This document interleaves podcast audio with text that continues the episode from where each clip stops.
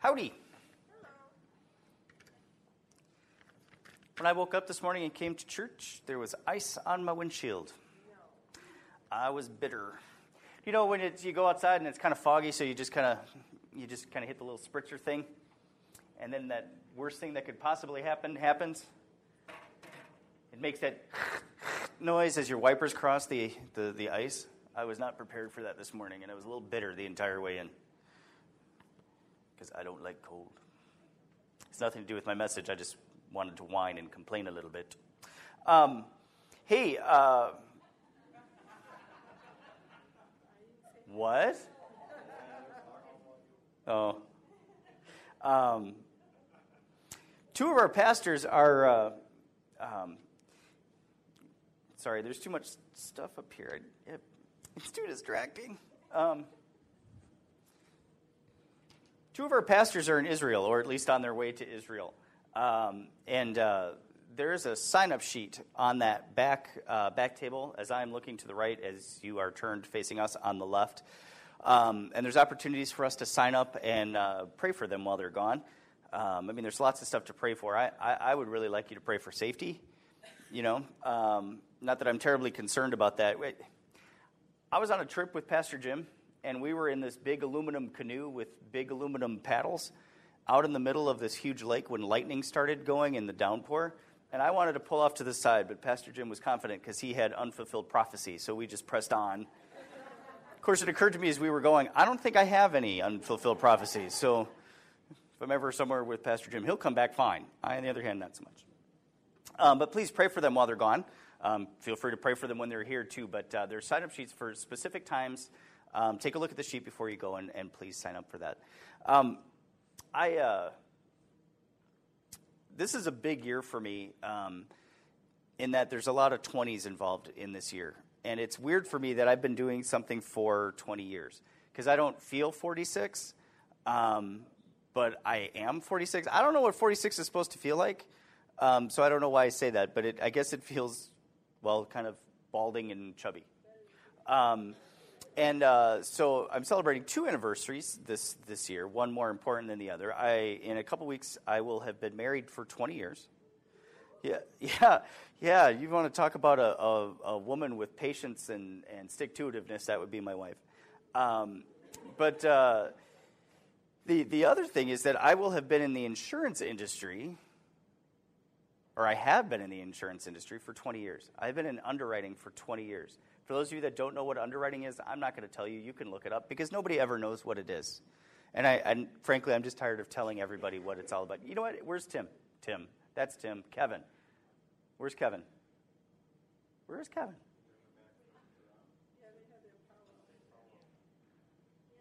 Oh my gosh, he's so pokey. You, know, you would think with those long legs he'd be faster.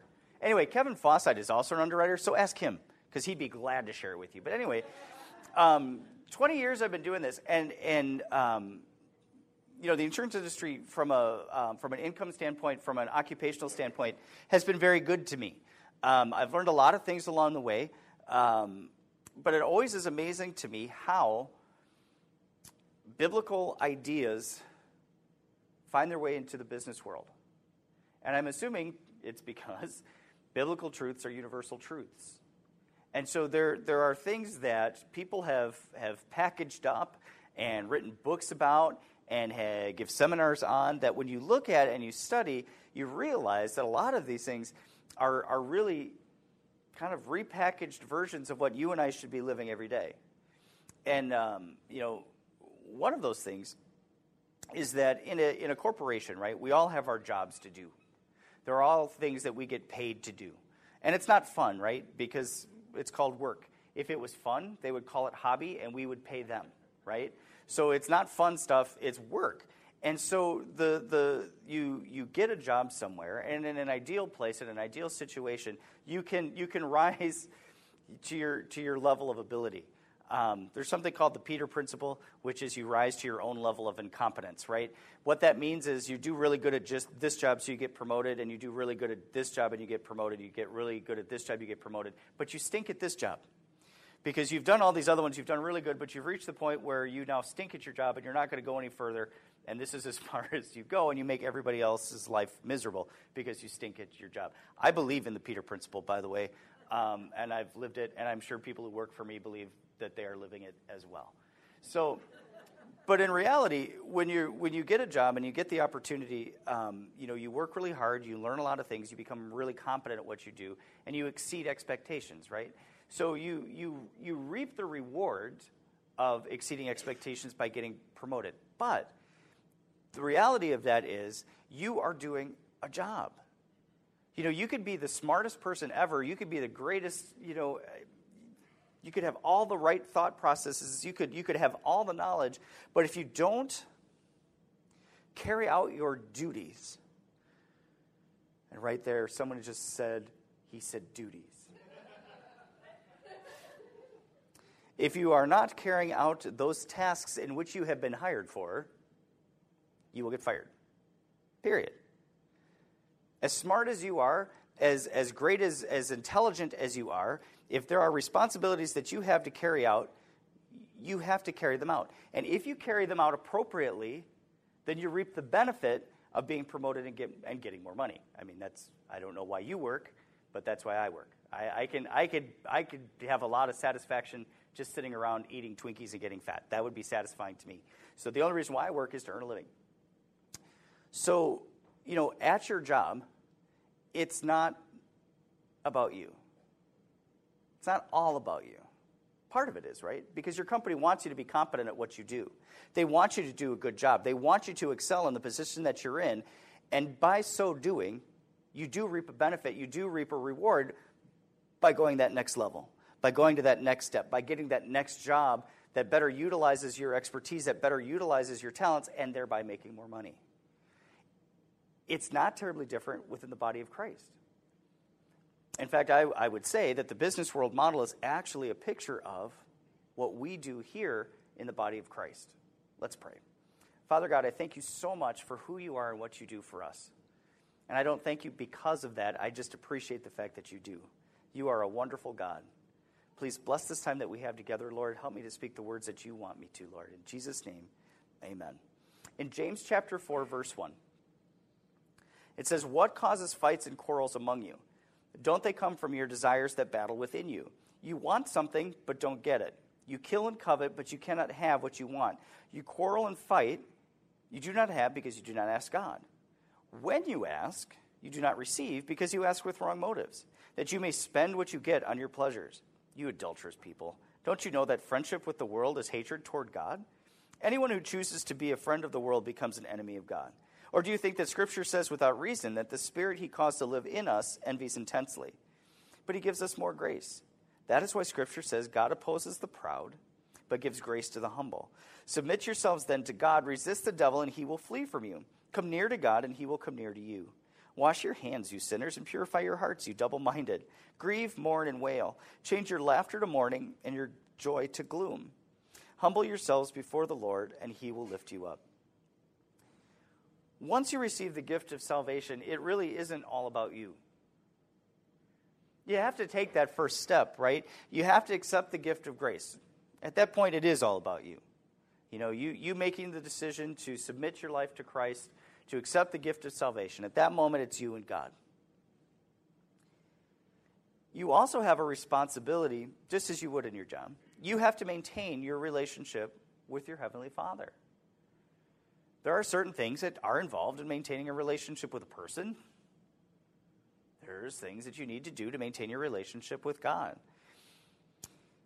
You need to learn about what it is that we need to do as, as brothers and sisters, as children of God, right? We learn how God wants us to live our lives. We pattern our lives about what God wants, not what we want. We grow in grace and understanding of who He is and how He operates and how we're supposed to operate in life.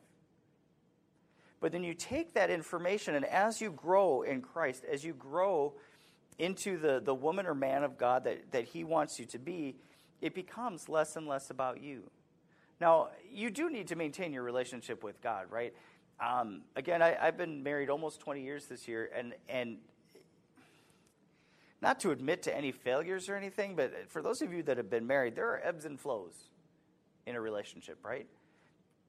You are who you are. You have you you know you have bad days at work. You have I don't know about you, but there are times where I'm just tired and you know you don't feel right, you don't feel good, you feel mad about your job or whatever. And so sometimes you take that into your relationship. When I had premarital counseling with Pastor Frank, he talked about unstringing your bow. And what that means is when you leave work, you leave work behind. You don't bring that home with you. Well, the downside for me is I work at home. You know, I don't, I, you know, I used to be, I had a 25 or depending on traffic, 45 minute commute to unstring my bow. And so you can listen to the radio, and I, I, I don't know how you do it, but, you know, I sing in my car. I, I actually, I just, you know, I, I don't just, I sing in my car. Because um, for certain, whatever reason, even though my windows are like completely clear, I don't believe anybody else can see me. anyway, so I would sing in my car and, um, you know, kind of unstring my bow. And, um, and, and now, now, you know, I go, I go from my desk up a set of stairs and I'm home and I don't unstring my bow well in 30 seconds, um, 45 seconds if the dogs are on the stairs.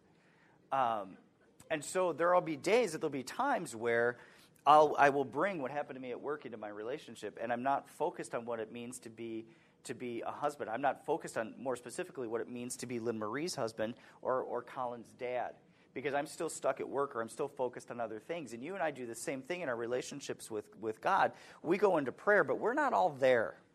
You know, we, we, we know that we need to spend time in the Word. We know um, that we need to spend time in prayer because just as in with any other relationship, right, you can't have a relationship unless you're spending time with somebody. And the same thing is true with your relationship with God. If you're not taking that time, if you're not focused on that relationship, the relationship is not what it should be. It doesn't necessarily mean it's destroyed. It just doesn't mean it's not it means it's not as good as it should be.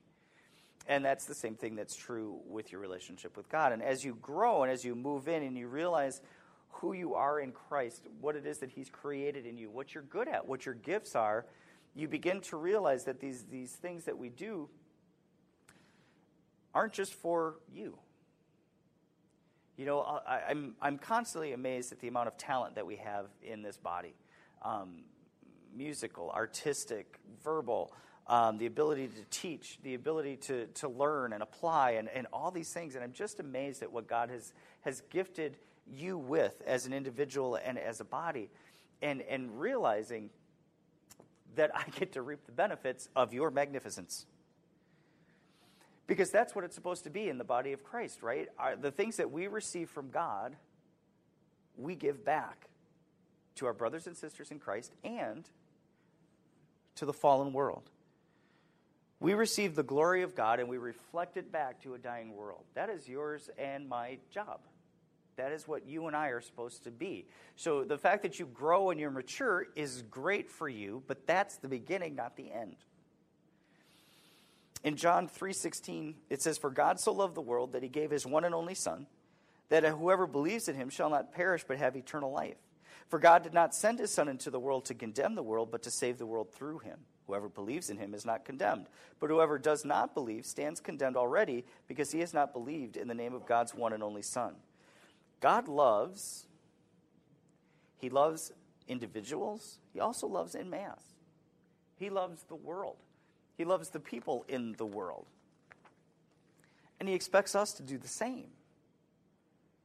That's part of our job. It's in our job description. In, in Ephesians chapter 5, verse 1, it says, be imitators of God, therefore, as dearly loved children, and live a life of love, just as Christ loved us and gave himself up for us as a fragrant offering and sacrifice to God. And so, just, just so you and I are on the same page, okay? The world uses the, the word love a lot, you know, and I do too, honestly, and I, I use it in ways that I probably shouldn't.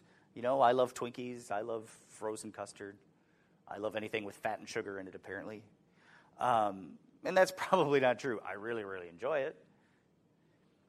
Hmm, it's probably not love. But what God is talking about here is that there are times where you love, in essence, is putting somebody else's needs in front of your own.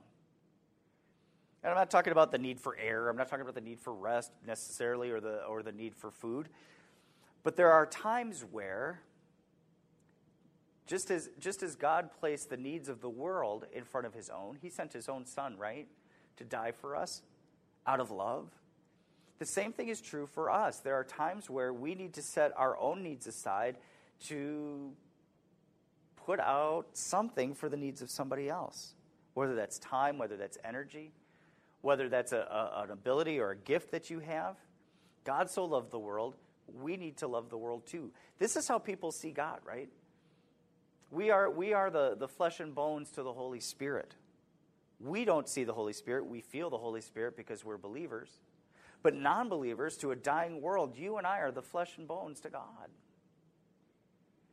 He expects you to take those things that you've received from Him and give it back to your brothers and sisters in Christ, but also to those people that aren't necessarily your brothers and sisters in Christ yet.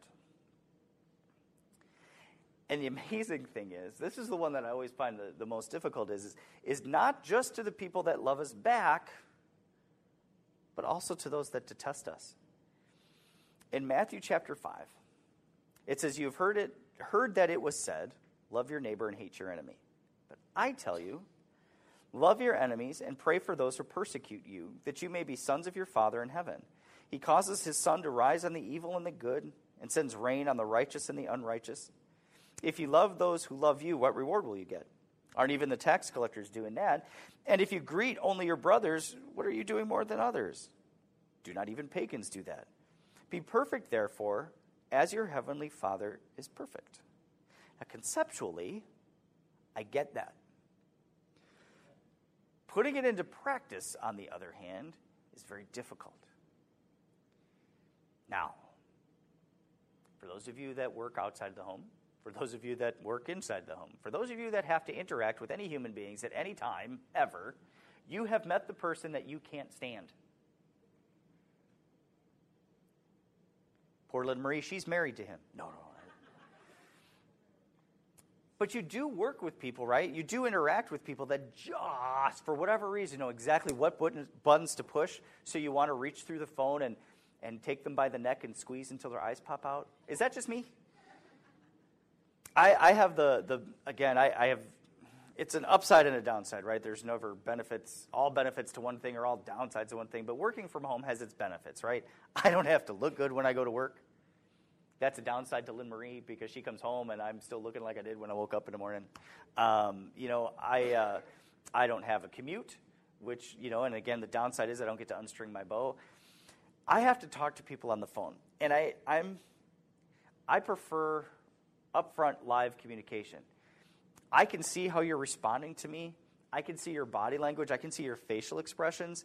So, you know, if you say something to me, I can I can see it through the filter of your your body language, right? So there are people, you know, who might say something like on the phone that really gets your goat, but if you saw them live, you'd realize they were only kidding. Well, I work with this guy who I can't tell if he's kidding. If I'm live, if he's on the phone, anything. And he he just says stuff that gets me, and I, I, um, I want to kill him in the name of Jesus. Um, actually, that's not true. If I want to kill him, it would be in my own name. But um, he's very difficult to work with uh, because he's so harsh. He's very cut and dry. I find that very difficult to work with. Um, you know, it's, it's, it's his way or the highway. And, it, and I will say this he's probably one of the smartest people I've ever met in my life.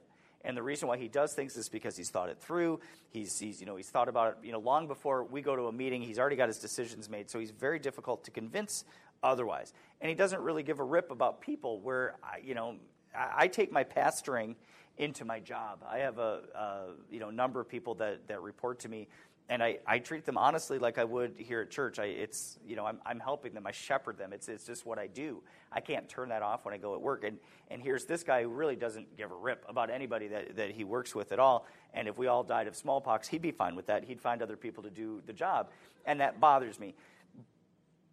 But in my new position in the job that I have, I have the opportunity to help him out, and it stymies him it blows him away. He knows that I'm a believer. He's an atheist.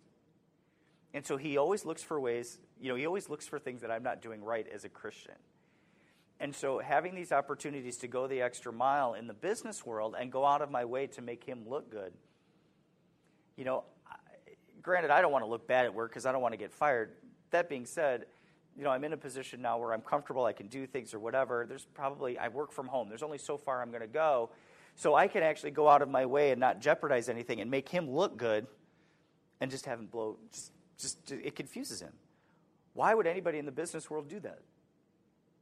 And I look for opportunities to witness to him. He's a tough nut to crack. Um, but, you know, if I love him as I'm supposed to, that's what you do. Now, we as Americans, we, I, you know, every culture is different, right? That's why they call them cultures. if they, if, if every, you know, if every culture wasn't different, we'd be just called people. But we have a culture here in the United States, and it's a very selfish culture. It's very inwardly focused, isn't it? You know, it's, it's if you look at the commercials on the television, it's about satisfying your needs and your wants and your desires if you go if you go into bookstores and you look at the self-help section it's always about it's always about you. How can you be a better person? What can you do to improve yourself? It's never very seldom do you see the title how how you can improve you know what you can do to improve society or what you contribute to make someone else a better person. It's always looking inwards. And we as christians kind of in the church of the united states has sort of fallen into that you know, as I as I listen to sermons, uh, as I as I look at what people write, as I you know, I I, I like to follow. I like to follow other pastors and see what they're tweeting and, and seeing what their sermons are about and, and that sort of thing. And, and, and, you know, it depends on the individual and it depends on the, the congregation, but, but so often it's what Christ does for you. You know, it, it becomes so, your spiritual walk becomes so focused on you that you forget that you have an opportunity or an obligation, really, to be focused outward. You know, if you're taking part of your relationship, that part will take care of itself. If you're spending time with God and doing the, the things that you need to do in your spiritual disciplines, and it is a discipline, you will become. You know, as, as, as you see the opportunities that God places in front of you to, to act as God's uh, representative, you will, you will, in those situations, grow. You will, in those situations, become who God wants you to be. But you don't need to focus on that so much that you miss out on what it is that God has for you out here. In Romans 12, verse 1, it says, Therefore, I urge you, brothers, in view of God's mercy, to offer your bodies as living sacrifices, holy and pleasing to God. This is your spiritual act of worship. Do not conform any longer to the pattern of this world, but be transformed by the renewing of your mind. Then you will be able to test and approve what God's will is, his good, pleasing, and perfect will. For by the grace given me, I say to every one of you, do not think of yourself more highly than you ought, but rather think of yourself with sober judgment in accordance with the measure of faith God has given you. Just as each of us has one body with many members, and these members do not all have the same function, so in Christ, we who are many form one body, and each member belongs to all the others. We have different gifts according to the grace given us.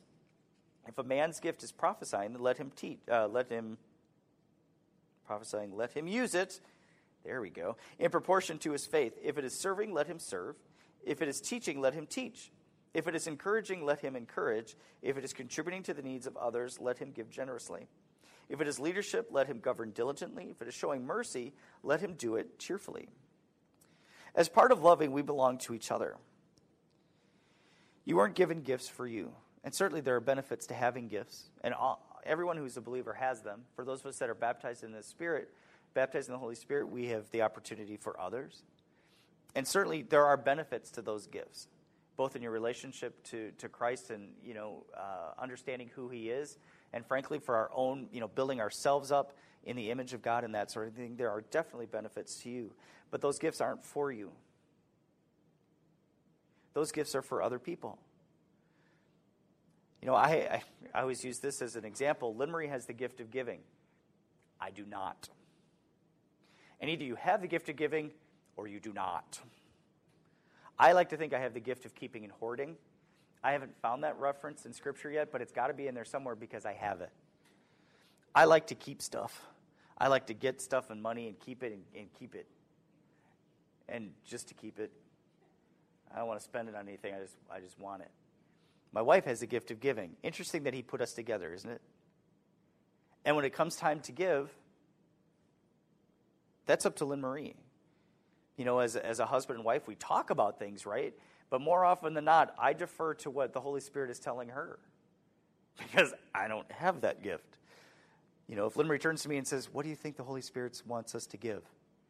Um, actually, I think when the plate comes around, God would like us to take something out of the plate.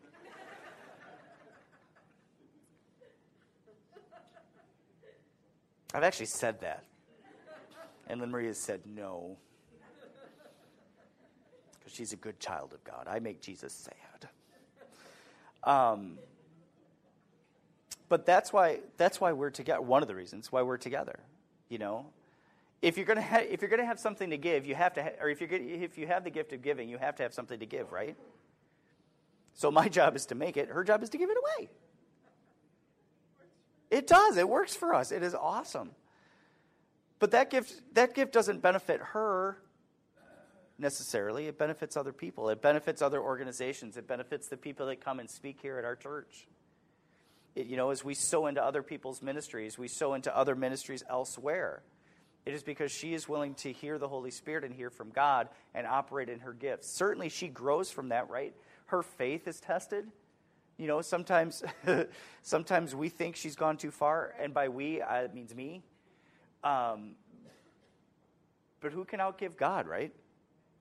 Even if we're wrong and we give too much, don't you think God can make up the slack? Can I, can I tell you a neat story? Lynn Marie works at a Christian school. And um, uh, she decided in her heart that even though she works there and received a paycheck, she decided that the Holy Spirit wanted her to uh, donate her paycheck back to the school. She called me, and I, I think I was on a business trip when she gave, you know, when she had that idea. So she didn't see my facial expression when she said that. It's like, okay, I trust you and God. Not necessarily in that order, and not necessarily right now. But I acquiesced, right? She, she, it wasn't a decision she made by herself. She believed this is what the Holy Spirit, but because it affects the family, she talked to, she talked to me about it just as the same as I would do with her.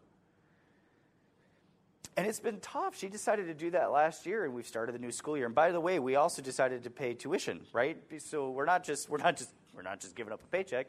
We're also give, you know, we're still paying tuition. So you know that's a that could be a hefty chunk uh, of money and um, we had no idea. And it hasn't been going particularly well because things kept breaking. We had also we had all sorts of stuff go belly up as soon as we decided to do that. Um, the lawnmower stopped. The other lawnmower stopped. Um, we had a car accident. We had unexpected car repairs. We had some stuff. We had our washing machine died. Um, our dryer broke. Our microwave broke. All, seriously, this is all within like as soon as Lynn Marie made the decision, it's like all our appliances went, yeah, we're done.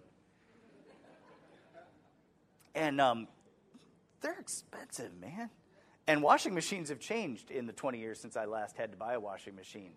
Um, they, anyway, different topic. I'll, go, I'll get back to it. But anyway, so all this stuff is breaking, you know, um, and, and I, you know, medical stuff we weren't expecting and all this other stuff.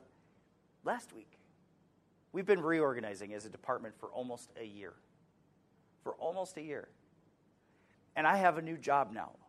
I didn't apply for a job, they gave me a new job. this is what you will do. And it's a lot more responsibility. But in the business world, the whole, the whole point of the business world, right, is for them to get as much out of you as they can for the least amount of money. Amen. Amen. And by the way, it's the same thing for church with you. okay. Um, last week, I got a promotion and a raise. And oddly enough, it's almost enough to pay completely pay for tuition. Coincidence? I don't think so. I didn't apply for it. I wasn't looking for it. I didn't, you know, I was I was asking for help. And I was also asking for things to stop breaking. But God provided. How big is my God? You know, we were outwardly focused, doing what God wanted us to do to help out a ministry. God provided. You aren't given a calling for you. There are benefits in your calling, there are some not so benefits in your calling. But the purpose that God has put in your life to do whatever it is that, that God has for you to do, there are certainly benefits in there, but those benefits aren't for you. You know, anybody's calling has got to be outwardly focused. You look at the ministries that there are out there, uh, you know, around the world, across the U.S., you know, I'm sure that Alan Ross, there are benefits to his job. I don't know what they are. But he comes here and he ministers to us. He leaves his family at home. He leaves his wife, his daughter at home, and he comes and he ministers here in the United States. How many thousands of miles away? I mean, he's the poor man, he's even changed his accent so we could understand him now. And I'm sure there, there are spiritual benefits to him, but honestly, the benefits are for us, not for him. He's being faithful to God so that we can reap the benefits of his faithfulness. And that's true for you. Whatever it is that God has called you to do, whatever it is that God has purposed in your life for you to do, the benefits are for others, not for you. In John 13, 12, it says, When he had finished washing their feet, he put on his clothes and returned to his place. Do you understand what I've done for you? He asked them. You call me teacher and Lord, and rightly so, for that is what I am. Now that I, your Lord and teacher, have washed your feet, you also should wash one another's feet. I have set you an example that you should do as I have done for you. I tell you the truth no servant is greater than his master, nor is a messenger greater than the one who sent him. Now that you know these things, you will be blessed if you do them.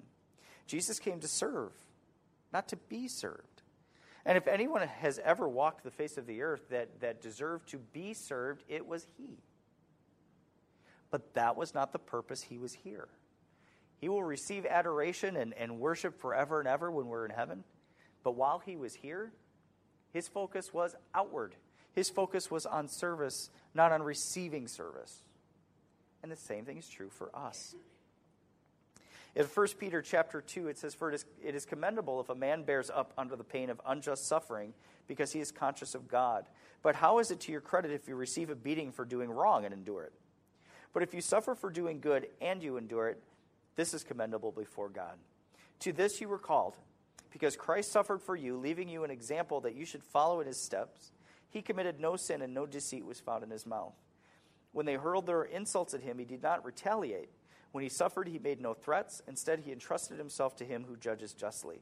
He himself bore our sins in his body on the tree, so that we might die in sins and live for righteousness.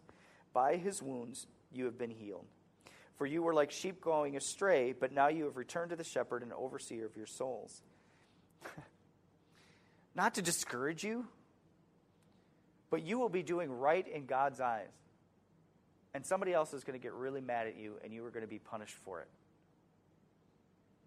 In the end, you will be rewarded because you were punished unjustly. But understand, I'm, I'm, I'm really big on, on, on as full of an explanation as I can give you. Understand that as you move forward in God, as you move forward in being more outwardly focused, things are going to come against you and you will be punished for doing what is right. That's the way the devil works. That's the way the world works. They don't want to hear your message. They don't want to see your righteousness. So, somewhere, somewhere along the line, Someone is going to see your righteousness, and it is just going to anger them beyond belief, and you will be punished for doing what is right. Whether that's in your job, whether that's in the grocery store, whether it's that you know the person you help out carrying their groceries, somewhere along the line, you are just going to tick somebody off. But it's okay. It's okay whatever punishment you receive here is so incredibly temporary. And I understand that it doesn't feel like it when you're going through it because it's right here, it's right now, the pain is fresh. But just as those old injuries you had when you were a kid don't hurt you anymore, someday when we're in heaven and we understand and we see and we have the benefit of seeing things from an eternal viewpoint, understand that these painful things that we're going through now are going to be like nothing. I am sorry you're feeling pain now. I'm sorry for whatever thing you're being punished for because you were doing what God wanted you to do. I promise you, I promise you, I promise you, it will be better. Whether it's here on earth or whether it's in heaven, it will go away. I can't think of a any better example than Jesus, right? How bad was his punishment for nothing that he did? And even though he knew exactly what was coming, blow for blow, thorn by thorn, piercing by piercing, he knew exactly what was coming and exactly how it was going to feel, and yet he did it anyway. For you and for me and the person on the block and that guy that I work with that's a pinhead. For each and every one. And that's what he expects from us. Because there are people out there that need to hear, there are people out there that need to know, and that is the purpose of us. That is the purpose of the church universal, but more specifically, that is why we are here. This is why we're in Milwaukee. That's why we're on Capitol Drive. That's why we're going to go out and put leaflets out and, and give literature out so people come to our harvest party, not because we're great and awesome, but because that's what God wants. He wants people to hear His message, He wants people to live His life, He wants people to receive salvation and live with Him eternally because He loves them. And that's our motivation, right? Everything that we do here at Grace comes back to our vision strengthened to reach, reaching out to the community, the various communities that we belong to. You know, we give these message, messages so that you can learn. Our, our, our, our, adult Sunday school, right? We're taking, we're taking some very basic Christian doctrine about who we are and what we are, and we're, we're going through it again. You know, some of us are going through it the first time, some of us have, have, have gone through it more than once. And the reason why we're going through it again is so that we can continue to learn and so that we can synthesize this stuff. You know, we, we, we understand it, and we get it and we can tell ourselves about it in Christian words, right? Christianity's got a lot of Christian words. But when you're out there someday and somebody asks you about it, can you put it into regular, everyday English? How do you explain repentance to somebody who doesn't know what they're repenting from or what repenting is? If you walked up to someone and said, I need you to freebizober in order to receive salvation, Freebizober means nothing to you because it means nothing. Repentance means nothing to the non believer. Worse yet, words like evangelism just makes people mad. You know, they're prepared. They've heard some of these Christian words and they're ready for you. You know? So we need to learn how to explain things that are very basic to us and our understanding, but learn it in such a way that it becomes a part of who we are and that we can explain it in everyday non Christianese so that the pre believer or the person who does not yet believe can receive it. That's why we're doing this. That's why we're doing this. That's why we have home groups. You know, that's why we have that's why we have women's prayer. That's why we have men's prayer. To strengthen us so that we can be out in the community being a light to the dying world. That's what it's all about. So it's not all about you. Some of it's about you. But most of it is about everybody else. Let's pray. Father God, I thank you for my salvation. I thank you for grace. Both the act of grace and this body of believers called grace. I thank you for what you've done and who you are. And Father, I, I, I, I ask that you help us to see I ask that you help us to see the world as you see it and our place in it. And as great as our relationship is with you, that it isn't about just a relationship between you and I, but it's a relationship about you and I and the world. Father, help us to see it and help us to do it. And Father, I also ask for uh, safe travels and just a, a, great trip for Pastor Frank and Pastor Jim, Lord. I ask that it really it just be a, a blessing and an energizing time for them, Lord. Uh, whether that's the, the, the purpose of the trip or not, Lord, I just pray that you, you rejuvenate them while they're gone. Again, Lord, I thank you for who you are, and we do love you. In Jesus' name, amen.